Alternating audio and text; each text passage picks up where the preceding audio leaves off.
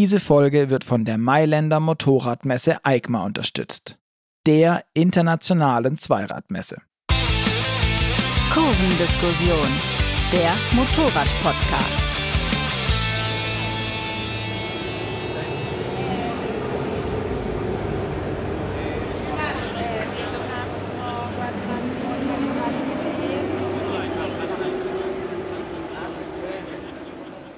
Hallo liebe Hörerinnen und liebe Hörer. Mit dieser Folge melden wir uns direkt von der EICMA, der Motorradmesse in Mailand. Auch sonst wird diese Podcast-Folge etwas anders als sonst, denn nach dieser Aufnahme werde ich noch mit Paolo Magri sprechen können. Er ist Vorsitzender der Motorradsparte von Brembo, Präsident des italienischen Zweiradverbands ANCMA und Geschäftsführer der EICMA. Teile des Interviews werden wir daher an geeigneten Stellen einspielen, selbstverständlich auch übersetzt. Aber jetzt wollen wir nicht weiter über, sondern von der Messe berichten. Deswegen habe ich jetzt ganz schnell unseren Chefredakteur Uwe Seitz mir geschnappt. Hallo Uwe. Hallo. Schön, dass du mal im Podcast auch bist. Ja, stimmt. Wie immer am anderen Mikrofon. Ich bin Ferdinand Heinrich Steige, Reiseredakteur und Podcaster bei Motorrad. Genau, äh, Uwe, steigen wir mal ein. Heute ist ja äh, noch Pressetag, heute ist mhm. noch nicht so viel los, aber es ist schon, also die Hallen sind schon voll. Wie ist so dein Eindruck von der Messe? Ja, letztes Jahr hatten wir ja die EICMA zum ersten Mal nach der, nach der Pandemie, was man ja wirklich stark angemerkt hat. Und ähm, jetzt hat man fast schon das Gefühl, es ist zurück in alter Stärke. Äh, das ist sicher noch ein bisschen übertrieben. Ich hatte heute natürlich viele Termine ähm, hier und da und habe hab noch keine Möglichkeit, wirklich in aller Ruhe durch, durch die ganzen Hallen äh, zu laufen. Aber ähm, es ist eine Menge los, es ist eine Menge zu sehen, es ist bunt äh, wie man es kennt von der EICMA. Äh, ich freue mich auf morgen, wenn ich dann mal ein paar Stunden keine Termine habe und in Ruhe dann über die Messe gehen kann. Ja, ja ich habe auch äh, heute Vormittag nur Zeit gehabt, um wirklich durch die Hallen zu rennen, so im Zickzackkurs. Aber ja, also ich war das letzte Mal 2019 noch auf der Messe, also auf der letzten vor Corona. Und ich muss auch sagen, es fühlt sich echt an wie immer. Mhm. Also da bin ich auch gespannt, was da der Herr Magri nachher dazu sagen wird. ja weil letztes Jahr ging es ja eher so um das Symbolische. Uh, EICMA last year performed very well, uh, but we have to put it uh, in Die EICMA letztes Jahr war erfolgreich, aber wir müssen das Ganze immer noch im Kontext der Pandemie betrachten. Es war so gesehen eher ein Anfang, das Ganze wiederzubeleben. Of the revival. Da kann man mal ja, es sein. war tatsächlich auch ein bisschen symbolisch letztes Jahr und es war so ein bisschen auch ähm, ein Gefühl dafür zu kriegen, ist eine Messe noch aktuell? Das ist sicher ein ganz, ganz wichtiger Punkt, der uns auch als Journalisten umtreibt, aber natürlich genauso auch die Leute aus der Industrie. Und äh, nach zwei Jahren Pandemie und äh, vielen Neuvorstellungen auf ganz anderen Kanälen oder durch ganz andere ähm, Strategien war das ganz spannend, wie die Messe aufgenommen wurde. Und da war es halt wirklich so, man hat sich tatsächlich gefreut, einfach mal wieder sich gegenüber zu treten, äh, auf dem Motorrad drauf zu sitzen und dann darüber zu philosophieren, was denn an diesem neuen Modell jetzt alles so schön und so wunderbar und, und viel besser ist als, als zu allem, was man vorher gekannt hat. Ja. Yes, this is exactly my understanding. Ja, genau, so sehe ich das. Es ist wichtig zu sagen, dass wir wieder zur Normalität zurückgekehrt sind. Die Größe der Messe ist vergleichbar mit 2018. Es wird also kein Rekordevent werden, aber eine normale Messe. Und sonst ist ja auch, äh, finde ich, vieles so wie früher, aber nicht alles. Also wir haben ja immer noch die großen Hersteller. Ähm, also okay, Ducati ist wieder da. Mhm. BMW ist nach wie vor nicht da. Harley fehlt auch. KTM ist nicht da, samt mhm. Husqvarna und Gasgas. Und was halt schon auffällt, die hatten ja früher immer sehr große Stände. Und jetzt, also was mir aufgefallen ist, den Platz haben sich, glaube ich, jetzt viele chinesische Hersteller doch gesichert, oder? Ja, es ist ganz spannend, ähm, weil ich jetzt vorher, lustigerweise äh, hatte ich einen Termin bei Yamaha und äh, hinter Yamaha ist dann eine, eine Marke aufgetaucht, die, äh, so, es ist, es ist mir sogar entfallen, die ich noch nie gehört habe, eine chinesische Marke, da war dann auch äh, chinesische Tänzerinnen am Werk und so weiter. Das war Kowe wahrscheinlich. Ja, oder? genau, genau. Ja, E-Kowe oder irgendwas, oder zumindest hat es das Zeichen E-Kowe.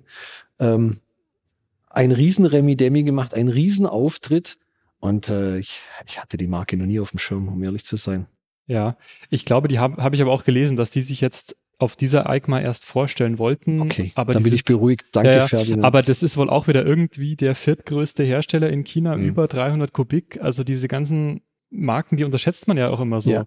Ja. Und, und das, das ist mir auch aufgefallen, dass die mittlerweile wirklich in diese Segmente über 500 Kubik reinpushen. Also mhm. früher waren das ja immer diese 125er und dann mal die 300er und mittlerweile hast du ja diese, diese CF-Motos oder die Benellis auch alle mittlerweile mit 700, 800 Kubik teilweise oder 1200 teilweise, glaube ich auch. Ja. Diese Brixtons, also ja. Ja, da geht schon die ganze Menge und ähm, ich denke auch, wenn man, wenn man hier und da eine Handbreite äh, freigibt, dann gibt's wirklich jetzt äh, Unternehmen aus Asien, sagen wir mal jetzt mal weit gefasst aus Asien, die stoßen dann rein in die Lücke. Ja. ja. Gerade auch, wie man sich dann präsentiert bei, bei, beim Publikum und wie man sich bei den Leuten ja auch Gehör verschafft, dadurch, ja. dass man auf so einer Messe so auftritt. Ja, und ich, ich finde schon auch, das sind teilweise dann immer noch diese Modelle, da siehst du dann ein bisschen GS, ein bisschen Multistrada ja. drin, da siehst du dann das noch, ah, und das haben sie da. Ja. Ja, das da ist schon so viel Kurioses dann dabei, das ist klar. Ja, aber ich glaube schon, die, die, die werden schon auch eigenständiger. Also das, das ja, haben wir ja bei denen ja. gesehen, die sich jetzt ja wirklich entwickelt haben. Also das hat CF Moto schon mhm. angesprochen, ähm, die wir ja doch auch schon eine Weile begleiten äh, in ihrer Entwicklung, die, die als erstes mal mit so Motorrädern auf den Markt kamen oder jetzt auch Unternehmen, die, die sich europäische Namen gekauft haben, Stichwort Moto Morini und so weiter. Da merkt man dann schon, dass das chinesische Know-how wächst. Ja, und, also ich, ich, sich da was entwickelt. Ich fand auch bei der Benelli ist mir das aufgefallen. Jetzt haben wir mittlerweile diese TRK 800 Modelle mhm. und diese 500, da sind ja, also das ist ja schon der, das wiederholen wir ja schon jedes Jahr, dass die sich mittlerweile in Italien immer besser verkauft als die BMW GS. Ja. Ähm, aber ich finde, die, die sah auch immer so ein bisschen zusammengeschustert aus, wenn ich es jetzt mal so sagen darf. Ja, ja und ich finde, die 800er wirkt für mich schon wesentlich ja, ausgereifter. Ausgereifter, mhm. ja. Ja. Die haben auch designtechnisch haben sie natürlich auch vorwärts gemacht. Ich meine, das ist immer, immer so ein Ding. Du musst auf der einen Seite technisch äh, da abliefern, aber das Gleiche gilt ja auch. Wir haben ja, wir haben ja eine gewisse Erwartungshaltung an Motorrädern, die natürlich geprägt wird von den Top-Herstellern. Und da musst du dann eben auch äh, Schritt halten und das musst du dann auch umsetzen können. Und die Geschmäcker, die entwickeln sich halt dann auch in eine bestimmte Richtung und da kannst du dann halt nicht einfach äh, zwei Räder nehmen und irgendeinen Karton dazwischen knallen und dann äh, sagen, ja, das ist unser neues Motorrad. Das wird halt so nicht funktionieren. Ja. Ja, ich bin auch gespannt. Also da werde ich ihn, den Paolo nachher auch nochmal fragen. Ähm, also gerade auch, ob diese, ob er es, wie seine Einschätzung ist, ob die großen Marken, ob die nochmal zurückkehren auf die EICMA I guess that uh, KTM ich könnte mir vorstellen, dass KTM 2023 zurückkehren wird. Aber natürlich kann ich das nicht sicher sagen. BMW scheint da eher der Autowelt und der Konzernstrategie zu folgen. Weiß ich nicht. Also ob die sich das jetzt auch einfach, ich meine, sie sagen ja immer, wir wollen das nicht mehr machen aus diversen Gründen, aber vielleicht schauen sie sich das jetzt auch einfach nochmal an, wie sich die Messen so entwickeln und ich glaube schon, dass das äh, ja, dass es auch eine, eine Überprüfung bedarf von den Herstellern. Jetzt haben alle durch ein, eine Fügung des Schicksals, wenn wir es mal so nennen, diese Pandemie, äh, sich neue Strategien überlegt, äh, haben natürlich vom Internet enorm profitiert und diesen Reichweiten. Ähm, und das hat gut funktioniert. Und dann hat man festgestellt, oh, das kostet uns auch wahnsinnig viel weniger Geld. Ja? Mhm. Weil so ein Messeauftritt dann doch ähm, schon bei einem Premium-Hersteller mal locker eine halbe bis eine Million verschluckt. Ja. Und ähm, aber man wird vielleicht auch dann irgendwann, weil die Leute es einfach gern haben und Motorräder sind halt nun mal ein ganz besonderes Produkt, das will man anfassen, das muss man riechen, da muss man drum rumlaufen können. Ähm, das hat sehr viel mit Gefühl zu tun, Emotionen. Ähm, da ist es einfach wichtig, dass das Motorrad dann halt eben auch dasteht und das so eine, so eine, so eine menschliche Präsenz und dass man so zum rum und ja, du weißt, was ich meine wenn, wenn das wieder die Erwartungshaltung der Leute ist, äh, sich das dann wieder dahin entwickelt, dann ist es vielleicht dann doch der eine oder andere Euro wert, dass man dann dabei ist. Ne? Ja. Das wird Leder, spannend zu sehen sein, wie sich das entwickelt. hat mir jetzt eh schon eine gute Brücke gebaut, weil ich würde auch mal so langsam zu den, ja, Highlights ist ja immer sehr subjektiv, aber ich finde, das war jetzt wieder ein sehr gutes Beispiel bei den Motorrädern, die hier so standen, wie sie im Internet wirken. Wenn, mhm. du, wenn du dir das halt alleine an deinem Rechner anschaust, bestenfalls wenn, vielleicht auch auf dem Handy-Display, ja. wo du eh nicht so viel siehst. Oder du siehst das Ding halt live da stehen. Du siehst direkt so diese, kriegst schon so ein Gespür für die Materialgüte, für die Wertigkeit. Und ich finde, viele Motorräder wirken da halt auch ganz anders. Mhm. Ähm, also bei mir war das jetzt, ich fange jetzt einfach mal ja, von der Reihenfolge weiter hinten an die Suzuki Rhein Twins. Ja. Die sind ja, also das sind ja so eine der wesentlichen Highlights, äh, die mhm. GSX 8S und die V-Strom 800.de. Die haben mich echt überrascht. Ähm, und die, wir haben schon Bilder gesehen vorab, aber jetzt in echt, da geht schon wieder was bei Suzuki. Ja, ich meine, wir haben es ja gerade vorher schon mal angesprochen, ein Motorrad ist einfach ein Produkt, um das du rumlaufen willst. Und selbst wenn wir ein Motorrad vom Bild her in der Diagonalen abbilden, das menschliche Auge sieht halt, erzeugt halt nur mal einen 3D-Effekt und den hast du nur, wenn du tatsächlich um so ein Motorrad rumgehen kannst oder vor dem Motorrad selber stehst. Da ist es völlig egal, ob du das jetzt im, am Bildschirm äh, sogar animierst oder, oder wir das im Heft abdrucken. Mhm. Ähm, das ist so ein spezielles und so ein emotionales Produkt, wenn es mir jetzt nicht gerade darum geht, dass ich irgendwie einen Roller brauche, mit dem ich von A nach B fahre. Äh, da kommt, da spielt so viel mit rein und äh, klar. Und dann wirken die Motorräder live einfach grundsätzlich immer anders als als in irgendeiner anderen Darstellungsform. Ja, und meistens eher positiv, würde ich sagen in, in der Regel positiv. Ja. Du, kannst natürlich, auch. du kannst natürlich auch, sagen wir mal, mit Plastik ganz viel verhüllen, was dann Stimmt. auf dem Foto richtig toll aussieht. Und wenn du dann da direkt daneben stehst und kannst auch mal drunter gucken, oder du hast ja auch schon angesprochen, du kannst dir mal so die Schweißnähte angucken, äh, mal einen Blick auf die Verschraubung und diese äh, Verarbeitung, gerade was die Elektronik angeht, wo laufen die Kabel entlang und so weiter, wie sind die gesteckt das sind dann auch Sachen, die, die dir dann live äh, doch ein anderes Bild geben können als auf einem schönen Hochglanzprospekt. Ja, ich hatte halt einfach den Eindruck, dass die auch sehr konsequent gemacht sind, so. Also auch wirklich erkennbar neu. Und das war gerade bei Suzuki immer, ich meine, so sympathisch und gut die, diese ganzen V-Stroms und SV650er mhm. sind nach wie vor, auch wenn sie schon so alt sind. Es sind halt dann doch schon irgendwo im Kern 20 Jahre alte Konstruktionen oder noch älter, so. Und ja, das hat mich das hat mich schon positiv überrascht. Man könnte jetzt natürlich ketzerisch sagen, sie haben sich ja auch lang genug Zeit dafür gelassen. Ja. Aber ähm, nein, jetzt, jetzt warten wir es mal ab. Ja. Äh, ich freue mich schon unglaublich drauf, mal so ein Motorrad zu fahren. Ähm, der Motor verspricht einiges. Wir haben jetzt in den letzten Jahren wirklich erlebt, was, was ein, ein Reihen Zweizylinder äh, alles bewirken kann und wie viel Spaß das machen kann. Und ich denke, dass äh, Suzuki das auch kann. Ja, und ähm, Ducati haben wir, haben wir vorhin schon kurz drüber gesprochen. Mhm. War auch wieder so, erst, erst, der erste Eindruck war, okay, die hatten doch auch schon mal einen größeren Stand, aber gut, man, man freut sich, dass sie überhaupt da sind. Aber da war es ja auch so, die haben ihre Neuheiten eigentlich schon vorher gezeigt. Also da war jetzt nicht mehr so der große Wow-Effekt vielleicht. Ja, sie haben also von keinem Modell jetzt irgendwie das Tuch gezogen hier auf der EICMA. Mhm. Ähm, das war auch vorher schon angekündigt. Aber sie haben eigentlich ihre Strategie jetzt der letzten Jahre weitergeführt und haben jetzt das, das letzte Modell in, in der neuen Modellrange für 23 haben sie jetzt unmittelbar vor der EICMA enthüllt, war die Scrambler. Ich denke, da geht's auch so ein bisschen drum, dass man halt sagt, wir machen halt trotzdem unser eigenes Ding und äh, scheren uns jetzt nicht wieder ein hier in diese EICMA-Nummer, äh, wie man Bikes präsentiert. Übrigens, heute der Pressetag war ja immer, ist ja eigentlich immer traditionell der Tag, auf dem so das, das, das Tuch von irgendwelchen Bikes gezogen wurde und dann warst du ja eigentlich den ganzen Tag nur am, am Rennen und auf die Uhr schauen, dass du das nächste Ding nicht verpasst. Ja.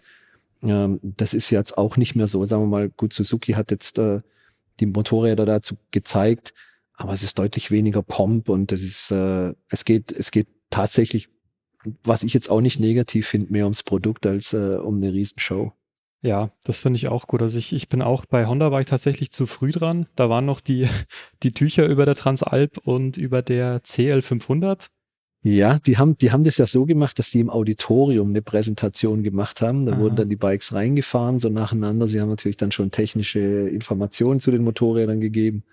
Und, ähm, und deswegen waren die auf dem Stand noch parallel verhüllt, bis diese Veranstaltung zu Ende ah, war. Genau. Ja, ich habe sie dann später auch nochmal gesehen und ja, bei der Honda Transalp war ich auch eher technisch, finde ich die sehr, sehr interessant. Mhm. Also bei Transalp war ja auch immer so ein, ja, Reise-Enduro im besten Sinne so, aber jetzt nicht wirklich extrem. Und jetzt ja. mit, keine Ahnung, 21 Zoll vorne, 18 Zoll hinten vor allem noch, Gewicht so ähnlich wie die Tenere 700, ist schon nicht schlecht, aber sieht dann auch, also ich finde, die, die strahlt so richtig an das Statement aus weil sie sieht, finde ich, also mich erinnert sie stark noch an diese CB500X, fast so vom. Tatsächlich?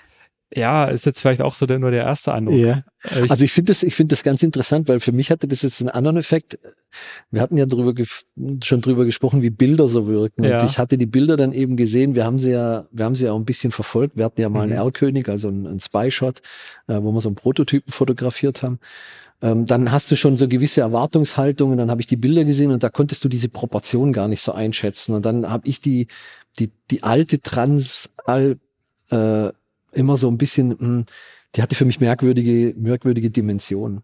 Und jetzt habe ich das Motorrad, die neue hier live gesehen und ich finde, sie wirkt unglaublich erwachsen mhm. und bullig. Äh, also ich war sehr, sehr positiv überrascht, sie jetzt live zu sehen, muss ich ganz ehrlich sagen. Ja, ja, aber es, ist, es gibt ja auch, also ich stelle das immer wieder fest, bei vielen Motorrädern merke ich auch, wenn ich mir die mal so nach drei Jahren anschaue und dann überlege ich, wie war denn so der erste Eindruck auf einer Messe, dann ändert sich das zumindest bei mir auch öfters noch, also gerade was so das Design ja. angeht. Aber wie gesagt, technisch finde ich die sehr spannend. Mhm. Und die CL500 fand ich jetzt eher, die hat mich jetzt eher nicht so begeistert, weil ich, ich habe da einfach immer noch diese Rebel drin gesehen. Ja. Also ist ja auch eine Rebel. ja, ne? also ganz, ganz ja viel Rebel, wenn man, wenn man, ja. und da gebe ich dir völlig recht. Ähm, ich war also man schraubt dann ein Lochblech auf einen Auspuff und dann ist es ein Scrambler. Hm, ist vielleicht nicht ganz so einfach. Ja. Und die ist ein bestes, das beste Beispiel dafür. Es ist ein sehr erwachsenes Motorrad, es wirkt sehr erwachsen. Ähm, aber für den, für, für den Scrambler-Look, den ich erwarte, da erwarte ich dann schon gerade auch so um, die, um, um den Tank rum, ähm, da erwarte ich ein bisschen, bisschen was anderes. Ja. ja. Und du siehst dann halt schon auch diesen Gitterrohrrahmen von der Rebel. Du siehst zwar, wenn du im Detail hinguckst, was man ja auf einer Messe mhm. toll kann, äh, direkter Vergleich, siehst du dann, das ist schon ein bisschen ein anderer Rahmen, aber das Grundkonstrukt ist dasselbe.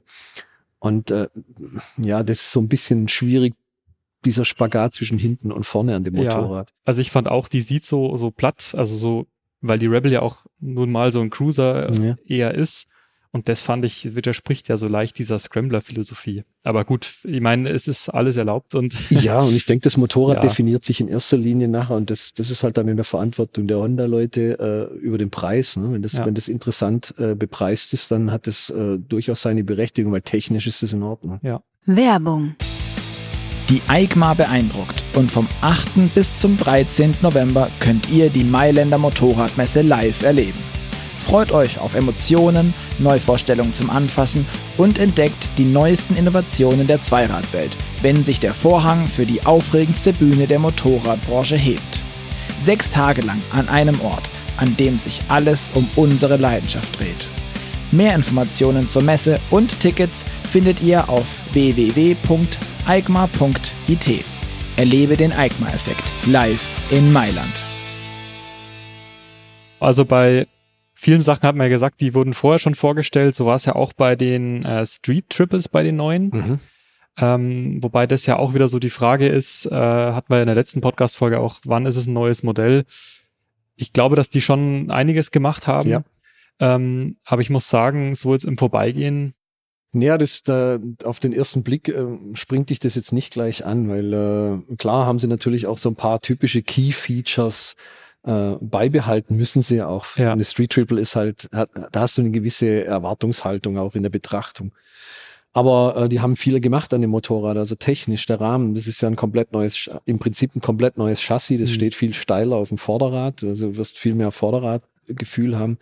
Wir durften es ja tatsächlich, wir von Motorrad durften es ja tatsächlich vorab schon mal sehen. Wir mhm. waren ja in Hinkley ähm, und haben mit den, mit den Testjungs ein paar Testfahrten gemacht um auch mal so ein bisschen einzuordnen, äh, wie wir unsere Tests machen und warum jetzt beispielsweise die Tiger 1200 ähm, nicht so gut abgeschnitten hat im, im 1000-Punkte-Test, aber das nur mal so nebenbei. Jedenfalls, man nimmt uns da sehr ernst und äh, wollte das halt rausfinden und bei der Gelegenheit konnten wir das Motorrad schon mal sehen und auch ein paar technische Detaillösungen haben sie uns dann äh, eben auch schon präsentiert und ich meine, der Motor hat mehr Leistung. Ähm, wie gesagt, es, es steht äh, steiler da, das Motorrad, das ist leichter geworden.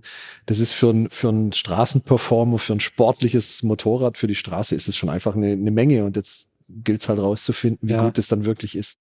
Ja, Wahnsinn. Nee, aber das haben sie ja bei dem letzten oder, naja, eigentlich war es, glaube ich, dann die zweite Generation, da war es ja auch so, dass du eigentlich so auf den allerersten Blick natürlich Scheinwerfer anders und so weiter, Auspuff, ähm, ja, aber dass diese ganzen Änderungen am Rahmen, die, die fallen natürlich nicht sofort ins Auge, gerade wenn du den Vergleich nicht hast. Ja, ja, Was, was, was willst du von dem Motorrad? Ich möchte eigentlich von dem Motorrad, dass es toll fährt. Ja. Und wenn ich eins habe, das schon toll fährt und das nächste fährt noch besser, dann haben sie eigentlich alles richtig gemacht. Sport. Ja. Vor allen Dingen aus, aus sportlicher Sicht muss man das halt sehen. Wenn ich jetzt eine Show vorm, vorm Eiscafé machen äh, will, dann habe ich natürlich ein Problem, wenn die sagen, äh, das ist ja die alte Street Triple. Du so, nö, nö, nö, das ist die von 22 oder 23.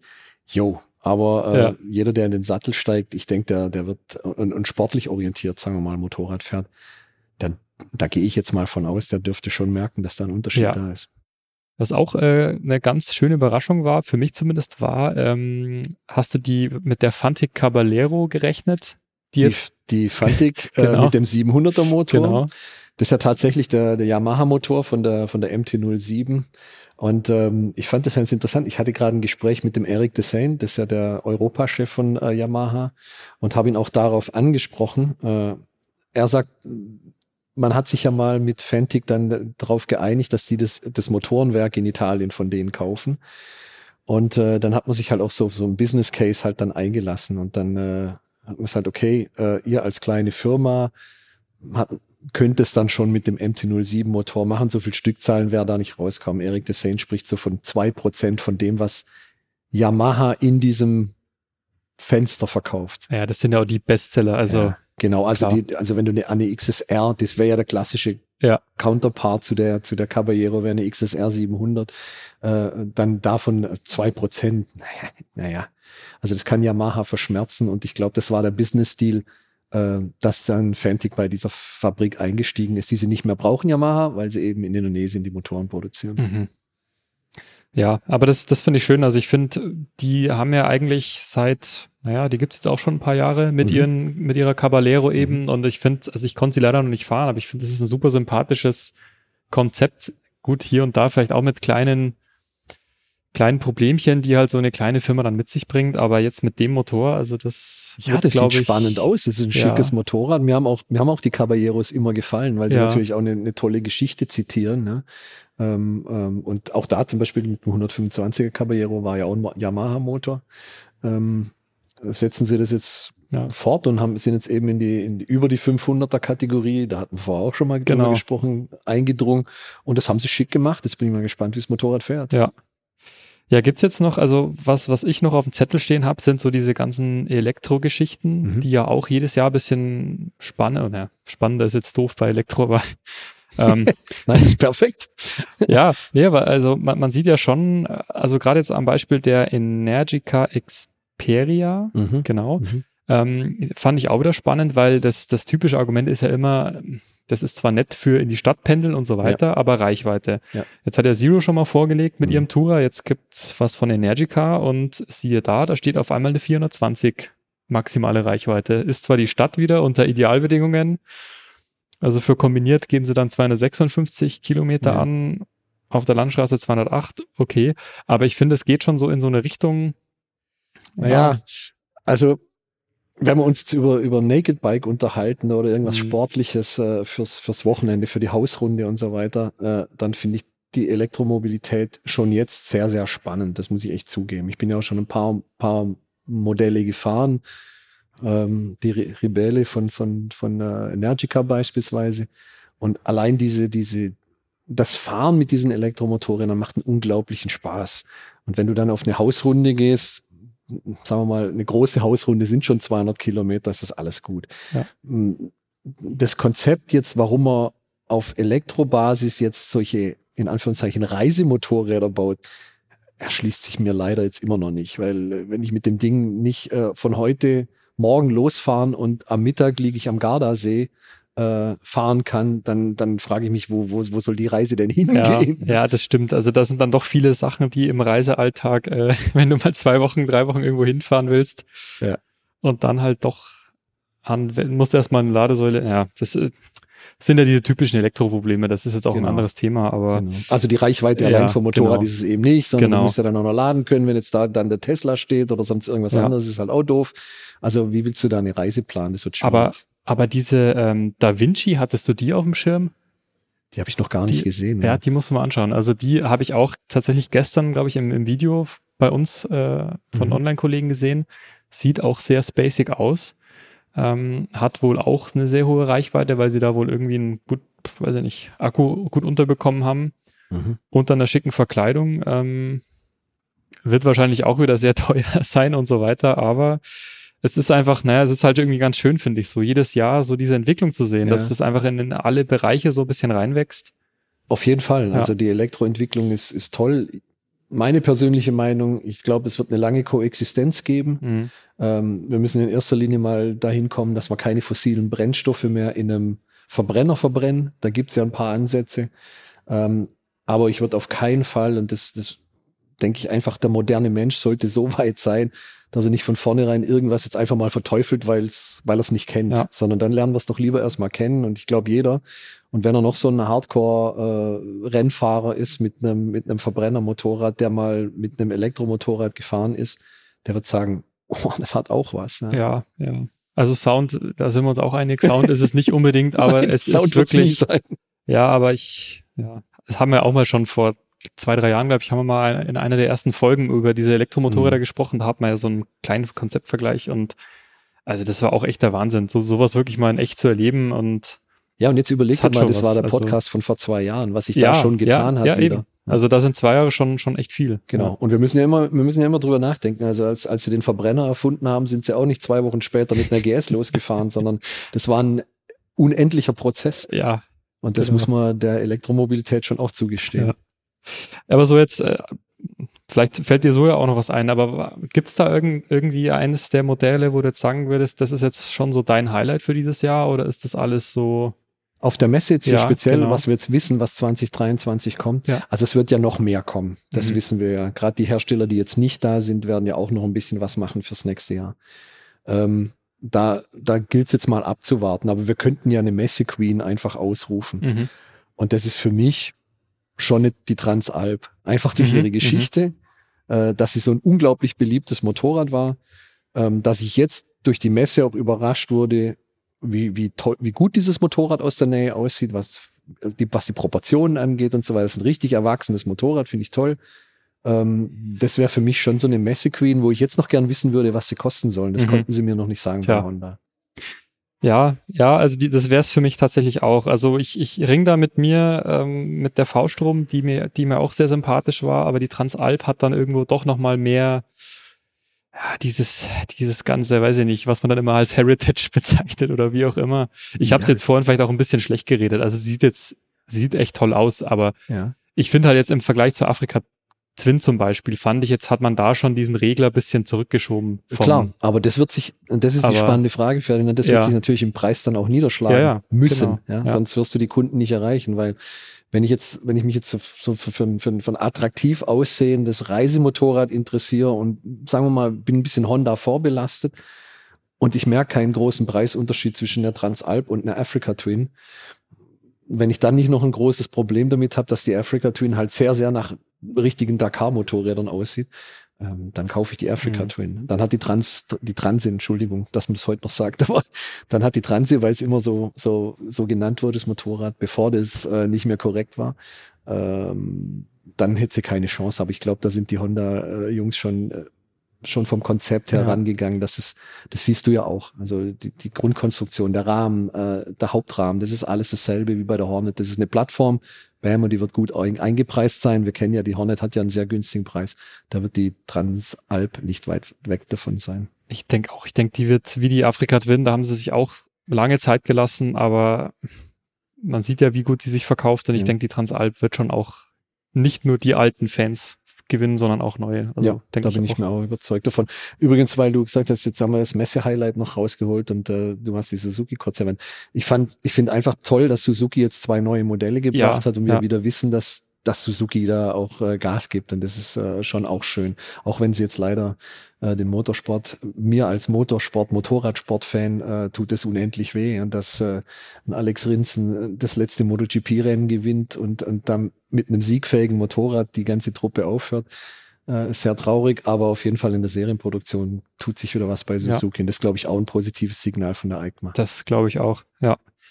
Ähm, was auch noch so ein kleiner Randaspekt ist, den wollte ich zumindest noch mal kurz streifen, ähm, dass die Messe, finde ich, auch jetzt gerade im Vergleich zu früher noch bunter wird, finde ich. Also gerade so, heißt jetzt auch Zweiradmesse, ähm, mit Motorrädern und Fahrrädern. Also, dass du so viele Mountainbikes und, und auch diese, diese ganzen Elektroscooter und was du nicht alles hast. Also, man spürt, finde ich, schon dieses Konzept, was die haben mit, sie stehen jetzt mehr für Zweiräder und mehr urbane und überhaupt Mobilität, als jetzt nur noch eine Hardcore-Motorradmesse. So. Ja, ja, das ist ja. definitiv zu sehen. Ähm, es sind natürlich ganz viele so auch Elektromotorräder da. Ich finde das aber gar kein Widerspruch, weil du ja auch siehst, auch bei den Premium-Herstellern, nennen wir sie mal Premium-Hersteller, Yamaha zum Beispiel, da stehen drei Elektromotorräder.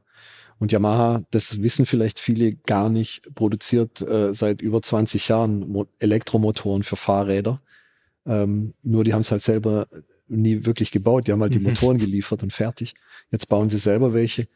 Andere Hersteller machen da ja genauso mit. Viele andere arbeiten in Lizenz, Ducati und so weiter und so weiter. Die, dieses Ding Fahrrad, äh, Elektrofahrrad, Elektrobike, alles was mit Elektroantrieben urban funktioniert und so weiter, ist eben halt nicht weit weg von einem Motorrad. Es geht um zwei Räder und irgendwas, was zwei Räder antreibt.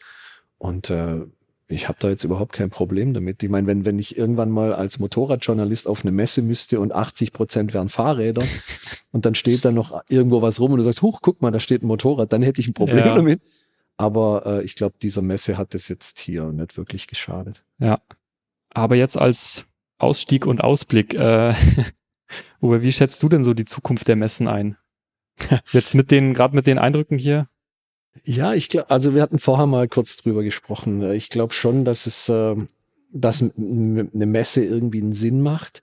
Ich glaube auch, dass du das sehen wirst bei uns im Frühjahr, wenn die Frühjahrsmessen stattfinden und dann die, die ja überall, also so regionale ja, Messen genau. sind, die dann ganz nah am Verbraucher äh, sind, also an den Motorradfahrern da draußen, mit denen, ja, mit denen wir ja ständig zu tun haben.